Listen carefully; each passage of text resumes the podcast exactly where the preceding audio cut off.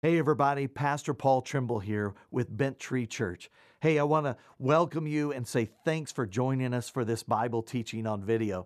I just want to give you a couple of things before we get started. One is if you do not have a church home and you live in the northern Colorado area, come join us. We would love to have you. Uh, just check out the Bent Tree website. It's called benttreechurch.com, and it'll have things like times, locations, beliefs, what you can kind of expect the first time you would visit. Uh, but the second thing I want to share with you is this is this video teaching is designed to be supplemental to your church. So if you have a church, make sure and go to that church. Don't use this as an excuse to stay home and be unconnected. The church is far more than just the sermon. It's an important part, but I want you to go and be involved in your church. Well, I hope you enjoy this. God bless. Well, good morning again. Let's go ahead and get our Bibles out. We're going to be in the book of Revelation, chapter 15. And, and I just encourage you, we take notes uh, really fast here. If you're new, very special welcome. We're in a special series that we do once a year here. Uh, we've kind of been proceeding is Revelation Volume 3. We wrap it up today. Uh, I hope uh, to be able to launch uh, Revelation Volume 4 in the first half of next year. Is that okay? Uh, to be able to land this plane uh, after four years of, you know, uh, we do seven, eight weeks at a time. So have you enjoyed this? Well, I'm glad you're alive. So I'm glad you're alive. Did you enjoy this? And that's good. I, have gotten a lot of feedback uh, that God has spoken, not because of me, but because of God's word in there. Well, um, Matthew 24 describes a conversation that Jesus has uh, with his, uh, with his uh, disciples, and they're talking about the end times. And, and they said, When will we know that the end times, when you are coming again? And he says, uh, he says, You're going to hear some things. Uh, there's going to uh, be false versions of me, if you will. He said, Don't believe them. People will come in my name. He said, Don't believe those guys. And he said, But how you really know if someone uh, that we're getting close is that you're going to hear about wars and rumors of wars all over. But then he said, if you want to be even more specific, he said, You're going to see earthquakes uh, multiply around the world. I think we've seen both of those things. Uh, amen. Uh, we've seen both of those things out there. And uh, he says, Watch out. Uh, he says, If you really want to know the end of the age is coming, it's almost as if he turns to the camera at this point and looks at us. And look what he says. He says, Then they will hand you over to be persecuted and they will kill you. You will be hated by all the nations because of my name. Jesus is talking about the believers that will uh, turn in massive numbers as a savior, as, to him as a savior in the midst of that seven years of tribulation. But he's also talking about us. He says, You'll face some per- persecution. Um, the tribulation we've been talking about, seven years of unprecedented evil uh, that is poured out, unprecedented wrath that is poured out, seven years of uh, incredible revival, uh, people turning their hearts to God during this time, all at the same time. He said, You watch out. Um, and then we've looked at the seven trumpet blast of angels, the terrible outpouring of wrath upon the earth. We saw the seven seals and the seven trumpet blast, and the earth has just been ravaged, uh, and, and this intensifies near the end of the second half of the tribulation called the Great Tribulation. And like Jesus said in Matthew 24, the end is near. The end is near. And today we look at the darkest time of all history, and yet it is still in the future. God delivers a knockout blow to the earth. Uh, and we're going to see that today as we wrap up our series. Well, let's get this train moving, but first, would you bow your head and pray with me? Heavenly Father, I pray that you would be glorified in what we are doing here today as we open your words, um, your truth. God, our prayer is that you would use these words to prepare our hearts for what you want to do in the future, not just in the end times, but God, tomorrow. Give us urgency. Change the way we live. Give us uh, the words, God, uh, that you want us to see. I pray. Um, against fear in our lives. Again, pray against fear uh, in every area of our lives except for holy fear and awe and love that we have, should have for you, God. Well, as we open your words, it's in the name of Jesus Christ. We all prayed and said, Amen. Amen. Well, we have to move quick, so I just encourage you to get those uh, note sheets out and uh, work through this. This is the fourth cycle of visions in the Old Testament, in the specifically in Revelation, about the triumphal return of Christ Jesus. We don't have time to spend too much time on each one of these today, but books have been written about each one of these points we're going to make. Uh, but this is God's judgment plain and simple on the earth. And uh, it takes place with both great symbolism, but also you're going to be able to see what happens on earth. It's very clear. There's a little bit of uh, stuff at the end we're not sure of, and I'll show you that. But uh, it, it, takes place immediately after that big scene of worship that we looked at last week. You remember where we're all in heaven wor- worshiping?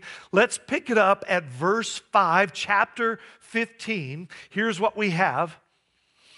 After this, I looked, and the heavenly temple, the tabernacle of the testimony, was opened, and out of the temple came the seven angels with the seven plagues dressed in pure bright linen with golden sashes wrapped around their chests. Can you get this picture? These angels are wearing white. They have this gold sash. Uh, they are dressed similar to the priests in the Old Testament. Indeed, they are dressed the same as Jesus himself in Revelation 1 through 4, where he is giving the revelation to the Apostle John. So, it, you've seen this picture. They're dressed the same same as kind of this priest looking outfit. Here's three things, quick things that I want you to see to set, uh, set up what we're talking about. The number seven symbolizes the completeness of God.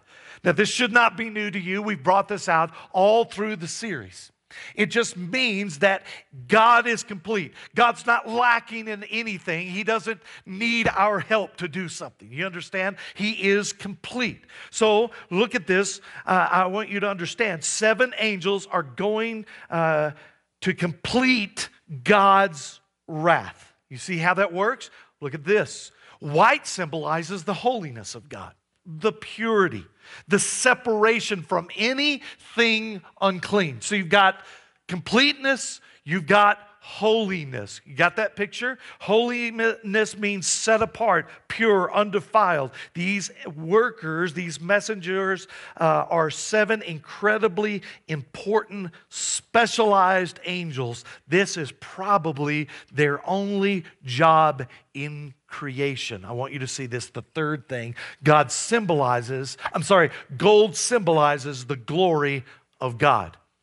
Jesus is wearing this same gold sash as he appears to John, right? It's a symbol of royalty, of glory. This is important to understand. What we're about to see is painful, it's terrible, and, you might be tempted to say, God, why does it have to be so drastic? Why does your wrath have to be so drastic? I mean, have you ever thought about that? Why didn't God just go, boom, snap his fingers and everybody fall over dead. Why does it have to be so drastic? Well, this shows us that God's wrath is complete, it is pure, it is glorious. And this blows our mind, but I want you to hear this. It will demonstrate, his wrath will demonstrate all of those three pieces.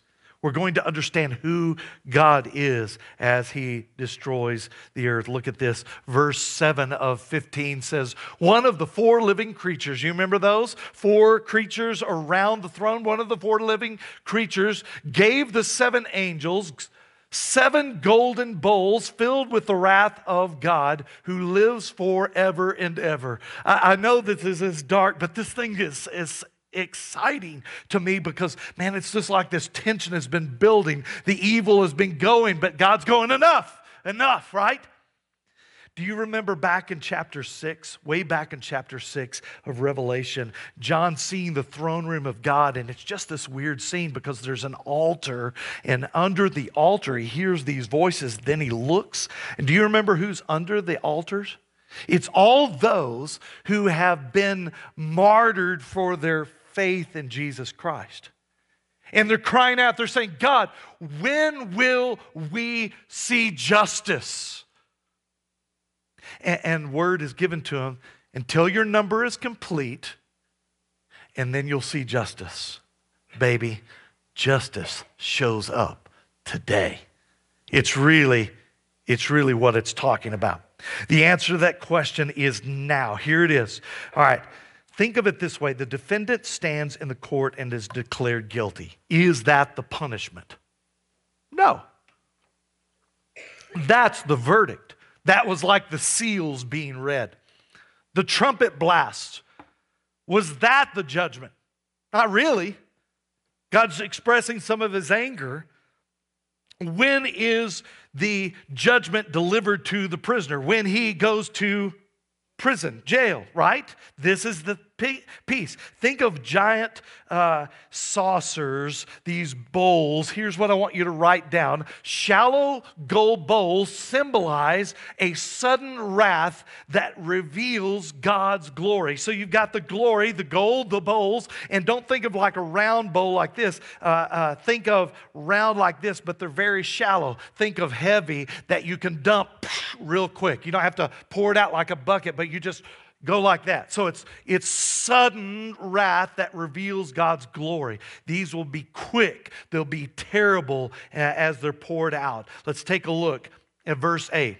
Then the temple was filled with smoke from the glory of God and from his power, and no one could enter the temple until the seven plagues of the seven angels were completed. This is still the heavenly temple. Remember the clouds, the lightning, all that stuff going on. I find this interesting. This wrath is so important that heaven comes to a standstill. God says, Nobody move, nobody do anything. Let's watch these seven carry out my purpose. Do you see it? Do you see it? Now, all the eyes are on uh, heaven are watching what is going on, what is about to take place on the earth. Next chapter, look at chapter 16, now verse 1. Here it is. Then I heard a loud voice from the temple saying to the seven angels, Go and pour out the seven bowls of God's wrath on the earth. Boom, there it is. Get busy, guys. The command is given. Whose voice is this? Well, it's the voice of God specifically.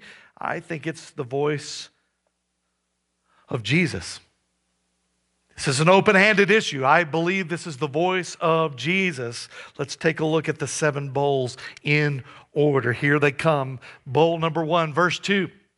The first went and poured out his bowl on the earth and severely painful sores broke out on the people who had the mark of the beast and who had worshiped its image. Remember a few weeks ago we talked about this? If, if you had the mark of the beast, if you took this, we read this verse specifically. Uh, I, I, want you to see the sores are uh, described, the, the, the Greek in here, it, it's described, let's just get gross, as open running, oozing sores. Turn to your neighbor and say, Ooh, that's gross. That's gross. That's gross. Uh, I, know uh, it, it's gross, but here's what I want you to see the sores are the physical reality of the heart's spiritual condition. You understand? Jesus has just turned them over to what is happening in their uh, heart. He's going, and sores, oozing store, sores, painful sores. They have a hard time moving. Their spiritual condition has now been revealed in their physical condition. Verse 3, second bowl, here it comes. You ready? The second poured out his bowl in the sea. It turned to blood like that of a dead person, and all uh, uh, and all life in the sea died. Now, this is just incredible to see. I, I understand if, if like, if this is your first week stepping in. Uh, we're just going verse by verse through this thing, but this is what it's saying. I want you to notice something. Back when the seven trumpet blasts uh, happened, uh, back a few chapters ago, the judgment only affected one third of the ocean and one third of the land. But now it in, infects or affects the full ocean. A hundred percent of all life in the sea drowned, is killed. Why? Well, I mean, there's a lot to read in here, but turn to blood like that of a dead person. What does a dead person's blood have? It doesn't have any oxygen. It's thick, it's dark, it's almost brown in it. It is like molasses in there. And notice how it's delivered. The water turned to blood. Now, we don't know if it's blood, blood like in your body, or if it is something that the blood represents. Maybe a red tide. Uh, we just saw that in Florida. It killed millions and millions of fish. Have you seen that? And they said Florida down the, the Gulf Coast stunk like never before because of this red tide. No oxygen in the water. The water was thick. The point I want you to see is that no oxygen described as a dead person. I want you to keep that picture in your head there for just a moment. All life on ocean in the ocean. Look at verse 4 though. The third poured out his bowl in the rivers and the springs of water and they became blood. It's the same thing. Again, uh, back in the trumpet blast, it had been just a third of all the streams. Now it's 100% of all fresh water supplies have now turned to this same kind of oozing blood there. Salt waters, the ocean, now fresh water, they're all cursed. Do you see how this plague works? Write this down. Write this down. The seven bowls are a reflection back to the plagues upon Egypt. You remember when the Egyptians had God's people, the Hebrews, in captivity, and uh, Moses is uh, being used by God to free them, and he sends plagues. These uh, plagues in Egypt are only a tiny fraction. These plagues are the big version.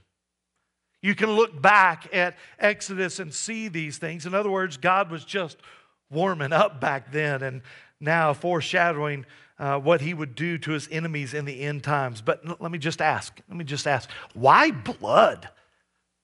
I mean, this is huge symbolism we're going to unpack today because in verse 5 that angel that just delivered the freshwater plague begins to speak so look at that next verse there look what this angel said this is the angel that just cursed the freshwater the angel said i heard the angel of the water say you are just the Holy One. Who is he talking about? He's talking about Jesus here.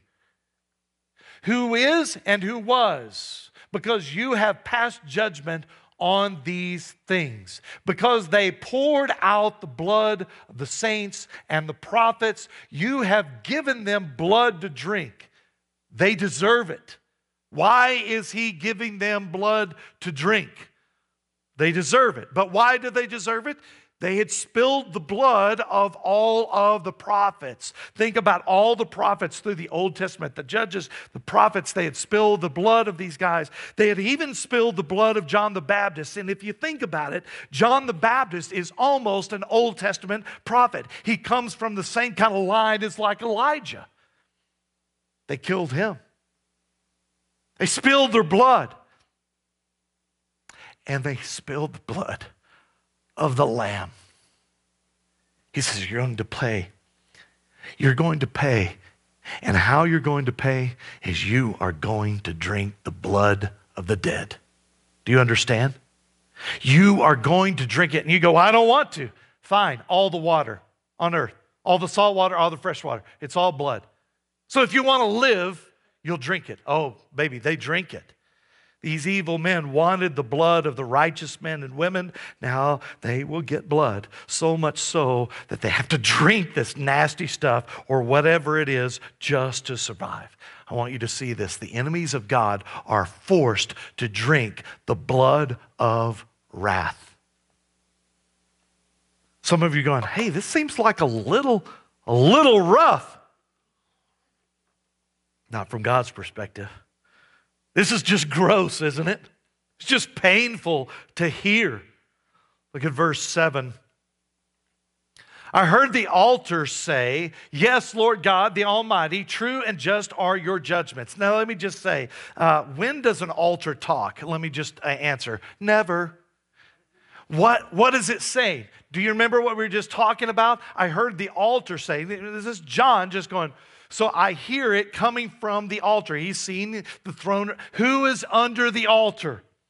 All of those who have been martyred for their testimony about Jesus. So the, he hears these people say, these Christians that have been killed, they, they say, Yes, Lord, God, the Almighty, the true and just are your judgments. In other words, they are confirming, they're saying, look, these judgments are right. They are just. They are in line with what you have, uh, you have been hurt by. Once again, the altar is the focus of the section.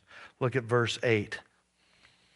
The fourth poured out his bowl on the sun. It was allowed to scorch the people with fire and people were scorched by the intense heat, so they blasphemed the name of God, who has the power over these plagues. And they did not reject or give him glory. Let's unpack this. Two big things I want you to see here. First, it gets really, really hot. You go, like hell? Yeah, like hell like, but not really. People are just cooking in the sun. They're going into caves, they're going underground because the sun becomes so intense. I mean, think of a sun so hot all the time worldwide, vegetation dies, crops die, animal die, animals die. There's no food to eat or at least very little food out there. And what else happens with heat? This is worldwide, remember? Well, we're experiencing it now with a tiny bit, but think of worldwide. Ice caps begin to melt. Theologians tell us and scientists tell us, uh, looking at this, that sea levels could rise uh, 200 feet, covering almost all of the world's major cities. Think of New York, Los Angeles, London, all the coastal cities, Miami. They are underwater uh, here. If this happens, uh, this is awful. Plus, what is the water? It's blood. It's blood. By the way, this is just a preview of hell. This isn't hell. But it's the second thing I want you to focus on. Even though all this is happening, do you understand? Even all this is happening, and God's doing it, and they don't turn to God, they don't repent. In fact, they blaspheme his name. They shake their fist in the air and curse his name. The one who could stop it, the one who could bring them salvation. What do they do? They curse his name. No thought crosses their mind. Hey, maybe, maybe I should turn to God because I'm in pain. No, they curse God, which is interesting because you will see uh, in the next volume that the people who are sentenced eventually at the great white throne, they don't seek to be saved at all. They don't repent. Look at this, verse 10. The fifth poured out his bowl on the throne of the beast, and its kingdom was plunged into darkness. People gnawed their tongues because of their pain and blasphemed God of heaven, the God of heaven, because of their pains and their sores. Remember running sores? But they did not repent of their works. Now, theologians argue on this one, but it, some think of if the sun is blotted out, it is about to get very, very cold. Here in Colorado, we know about that. We have people from other parts listening. Uh, in Colorado, this time of year, it can be a beautiful day, and you get, you're just going, man, God, thank you for this day. And the sun goes behind the cloud, and you go, whoo, you know, or the sun goes down, and you you get chilled, right? Uh, think about a darkness that was worldwide, where there was no sun for weeks and weeks. Um, instant ice age. Some suggest the cold isn't the problem, though. Um, they think of it being like a darkness. If you uh, read the plagues from the egyptian time is it's not just hey i can't find my car keys. It's so dark it's described as a darkness that is a feeling one that you can't cut with a knife. Uh, it is just uh, it, it's palpable. You understand what i'm saying but I suppose it could be both extremely cold, extremely dark. Bowl six. The sixth poured out his bowl on the great river Euphrates, and its water was dried up to prepare the way for the kings of the east. Stuff just changed. We don't know how massive uh, this is going to be uh, uh, or how this massive river is going to be dried up. Here's what it looks like today. Uh, this is in Iraq. Uh, so it's a pretty big river.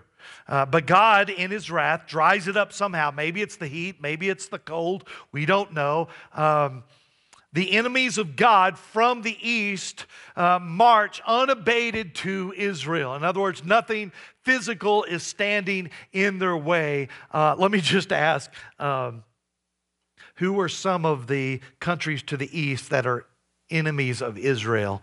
Uh, I mean, a short list would be like Saudi Arabia, the United Arab Emirates, Iraq, Iran, Afghanistan. That's just to name a few of those boys. Uh, interesting you may have seen this. This is, uh, this is just an open handed deal. I just find it very creepy. Uh, I, I, read international news, I keep track of this stuff. Uh, did you know that for the last uh, almost 10 years, uh, Iran has built a, uh, has been in the process of building a major highway, we would call it a freeway, from Iran to just within a couple of miles of Israel's northern border, across Iraq, across Syria, with both of those countries saying, Yeah, we understand you need uh, a, a, way to get to the ocean. It's, uh, just, it's just creepy. The armies of the east come across this dry river and watch the imagery described here. This is verse 13. Then I saw three unclean spirits like frogs coming from the dragon's mouth, from the beast's mouth, and from the mouth of the false prophet. You remember that unholy trinity there? What is it saying? The, arch, uh, the Antichrist, the, the false prophet, and Satan are desperately trying to hold the world together in total collapse, right? They're still on the throne, kind of, but stuff is just falling apart. And apparently, uh, the false prophet and, and uh, the Antichrist uh, are, are talking to all these kings and they're saying, Look, we need your help. We know why this thing is going like it is. This is evil. They will say, Evil is good and good is evil. Do you understand? They're saying, Look, all of this is coming against the earth because of the evil of Jerusalem. But I want you to see this thing. These frogs symbolize unclean and evil spirits. That's what it's talking about when three frogs come out of their mouth. And we're not sure exactly exactly what this means, but these guys, um, the uh, um, false prophet, the Antichrist, are speaking to these kings, and, and, they're either talking to them directly and their false spirits going out that way. What I believe it may be, though, is the second option that these are men on earth who are extremely good uh, emissaries, uh, uh, and, and they are possessed by these evil spirits. But they go out from the false prophet, the Antichrist, Satan, and they get all these kings uh, to do something, to attack Israel. Look at it in verse 14. For they are demonic spirits performing signs who travel to the kings of the whole world to assemble them for, bat, for the battle on the great day of God the Almighty. Now, we've seen a couple of pictures of this uh, leading up to this point right now, but these kings, these rulers bringing these armies are convinced they are doing good. They are saving the earth from evil by raising up an army to go attack Israel. Do you have the picture? But right in the middle of the vision, a word from Jesus himself to you. Look at verse 15. Look, I am coming like a thief. Blessed is the one who is alert and remains clothed, so that he may not go around naked and people see his shame. This just sounds strange, doesn't it? Why, in the middle of this, would he talk about being naked? Or from where I grew up, it's called naked. Anybody else say it's, it's naked? It naked is. And so, why would Jesus talk about this? The prophet Isaiah gives us a clue 700 years before the birth of Jesus. Look what he says. He says, I rejoice greatly in the Lord. I exult in my God, for he has clothed me with garments of what? Salvation. He's clothed me with garments of salvation and wrapped me in a robe of righteousness, praise God. As a groom wears a turban and as a bride adorns herself with her jewels. What is it talking about? He's talking about the Messiah. He's talking about God has clothed me in Christ Jesus, the, the, the righteousness of Christ. Christians are clothed. He's saying, listen to me. He's saying, uh, I, I, want you to be clothed in Christ Jesus. Romans 13, 14 says this. The Apostle Paul says, but put on the Lord Jesus Christ. What does it mean? Put it on, put him on. And don't make plans to gratify the desires of the flesh. We are described as being in Christ when we are believers. That is what this is talking about. But then it goes back to the kings from the east with their armies. They have marched across the deserts. They've marched across the deserts. Look at this, verse 16. He said, So that they assemble the kings at the place are called in Hebrew Armageddon. The Hebrew word for Armageddon is Harmageddon. Uh, here it is, write this down. Harmageddon means the mountain of Megiddo. The mountain of Megiddo. Now, this can make, uh, uh, make it confusing, but it's not. Look at this. Do you see it's, you kind of see this mountain in the background right in here? Everybody see that? That's the mountain of Megiddo. We know where it is it's really not talking about the mountain as much as that vast, fertile plain right in front of it. We'll cover this more in volume four of Revelation, the next series, but don't get confused. The battle is not on the mountain, it's on that plain in front of it. Why use the mountain? Because that's where you can see the battle from. Does that make sense? When you're standing on the plain, you can't see it, but when you stand on the mountain, you go, oh my goodness. It's interesting, this valley is one of the most fought over valleys in history. Over 34 major battles happened there. Think uh, in this realm uh, 50 to 150, and sometimes as many as, check this out, a million men fighting at a time. 150,000 dead, more than all our wars, more than 34 times have been fought here. Um, 1400 years before Christ's birth, um, a Pharaoh stood on top of that mountain and he said, Oh, to capture this valley would be like capturing a thousand fortified cities. Indeed, Napoleon Bonaparte, in his conquest of the area, called this valley the most natural battlefield on earth that he had ever seen. Look at verse 17. Then the seventh poured out his bowl in the air, and the, with a loud voice came out of the temple from the throne, saying, It is done.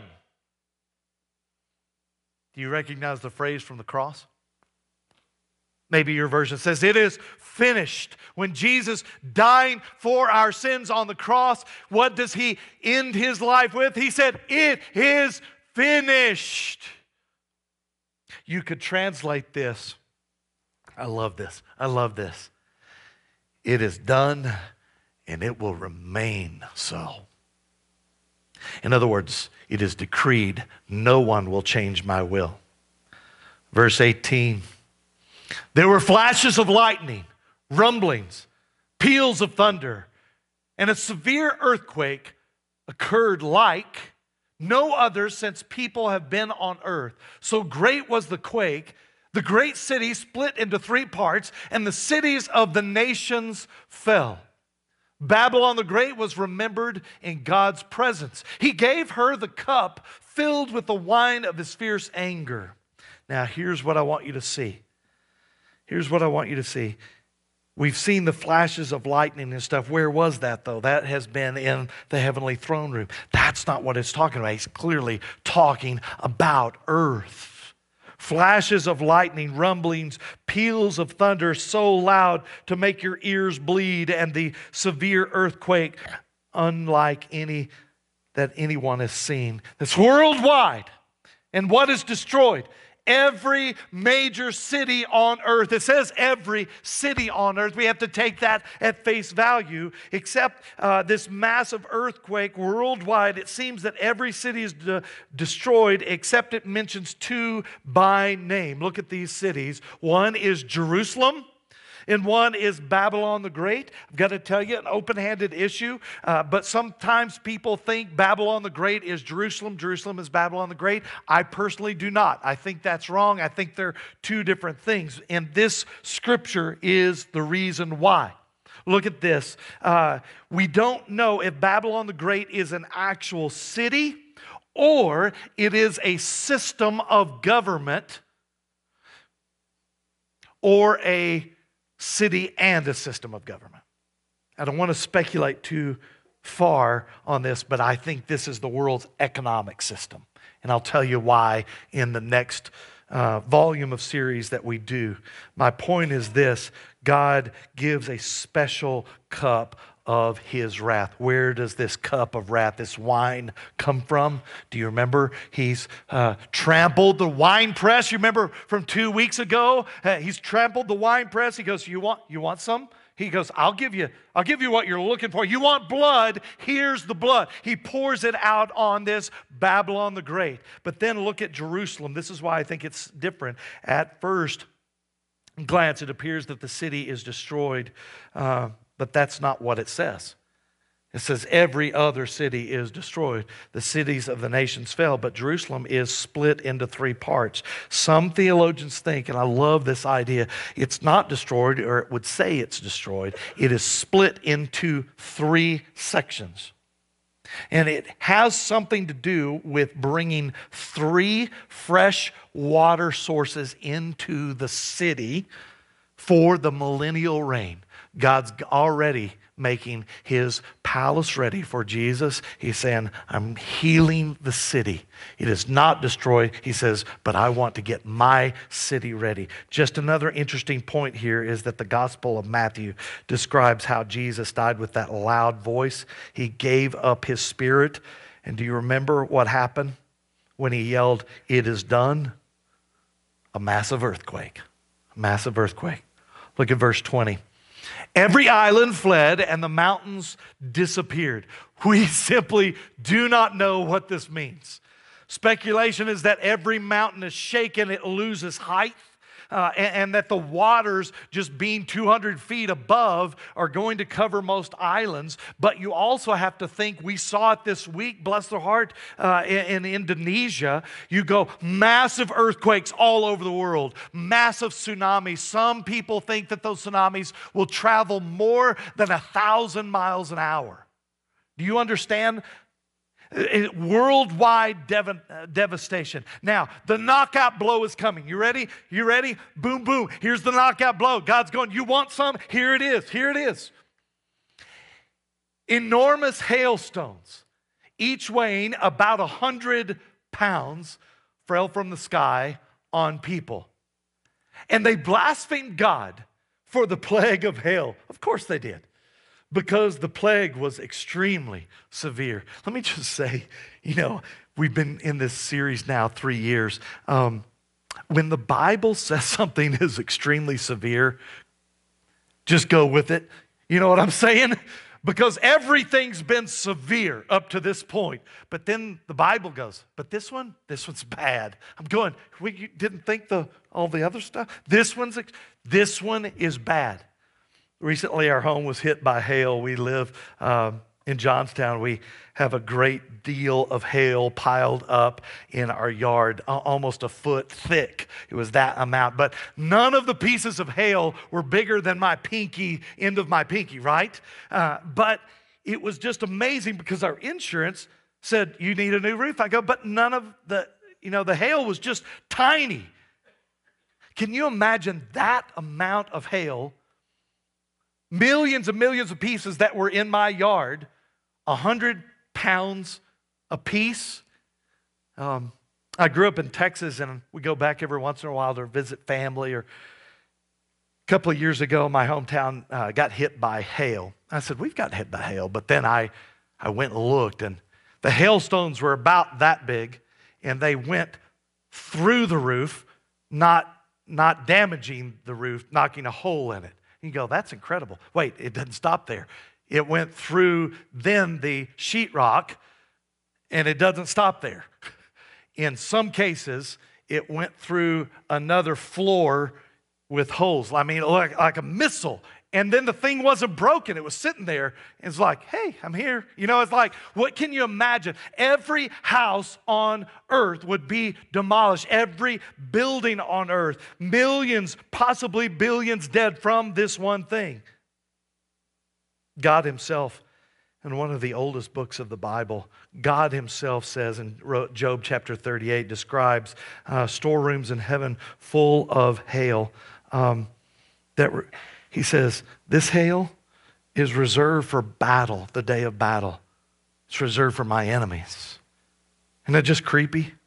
The sheer devastation, the sheer amount of death. God has poured out his final wrath. He's done pouring out his wrath on the physical earth in the tribulation. Judgment is next. The great tribulation. But now, get this picture, get this picture.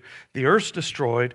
There's no food. Uh, people are dead all over. But then there is a massive army that sits outside from north to south in Israel. That, that valley's in the north, and it goes all the way down to just outside the gates of Jerusalem. Millions and millions of people ready to attack Jerusalem.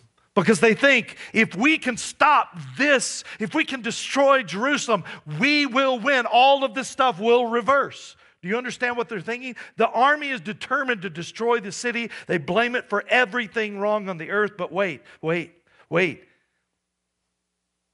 Christ is coming, described as riding on a white horse. He has a sword, and he's not alone. Let me just say something. If you're a believer right now, you are with him. And Christ comes down to battle against this army. And you know what happens? Well, you'll have to wait for that volume four. Let me close our time in this series with uh, Revelation volume three with this. If you know you only have a few weeks to live, it changes the way you look at life. Just does. Not just for you, but for those around you. Um, you don't waste time. You know what I mean? Like you go, let's get to the important thing. We call it urgency. What does urgency do? It causes us to reprioritize our priority list. Suddenly, you're not sitting down with a good people magazine. You know, if you've got urgency, you're, if you only have a few days to live, you're not like going, hey, you know, next month uh, my tags are going out on my car. I'm going to go wait a couple of out. You're not doing that. You're like going, that doesn't matter. What matters? Urgency. What are the priorities? Has a way of changing them, has a way of shrinking down that old list. It's the reason you get so much done on the day before you go on vacation, right?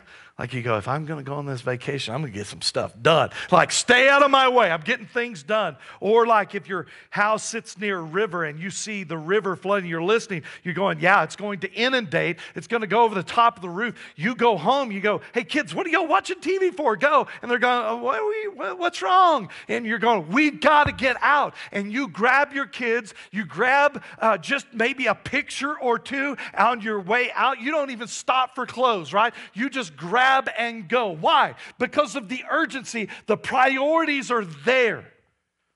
We've studied the book of Revelation over three years now, taking it verse by verse over three volumes of series. The next series begins a new age, one where decisions made in this time are set. They are not changed in the next. In other words, if you're a Christ follower now in this age,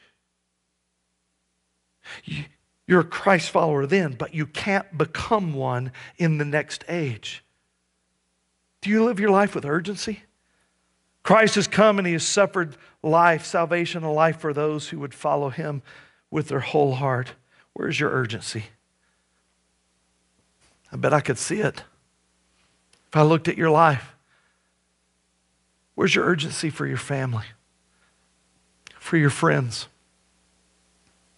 For those in your life that don't have a saving relationship with Jesus, they are lost and the future looks unbearable to think about. But we must think about it. We must think about it. We must have urgency of his return. Because when we think of his return as imminent, it will put our priorities right. Let's pray. Heavenly Father, we thank you for the chance to open your words of Scripture.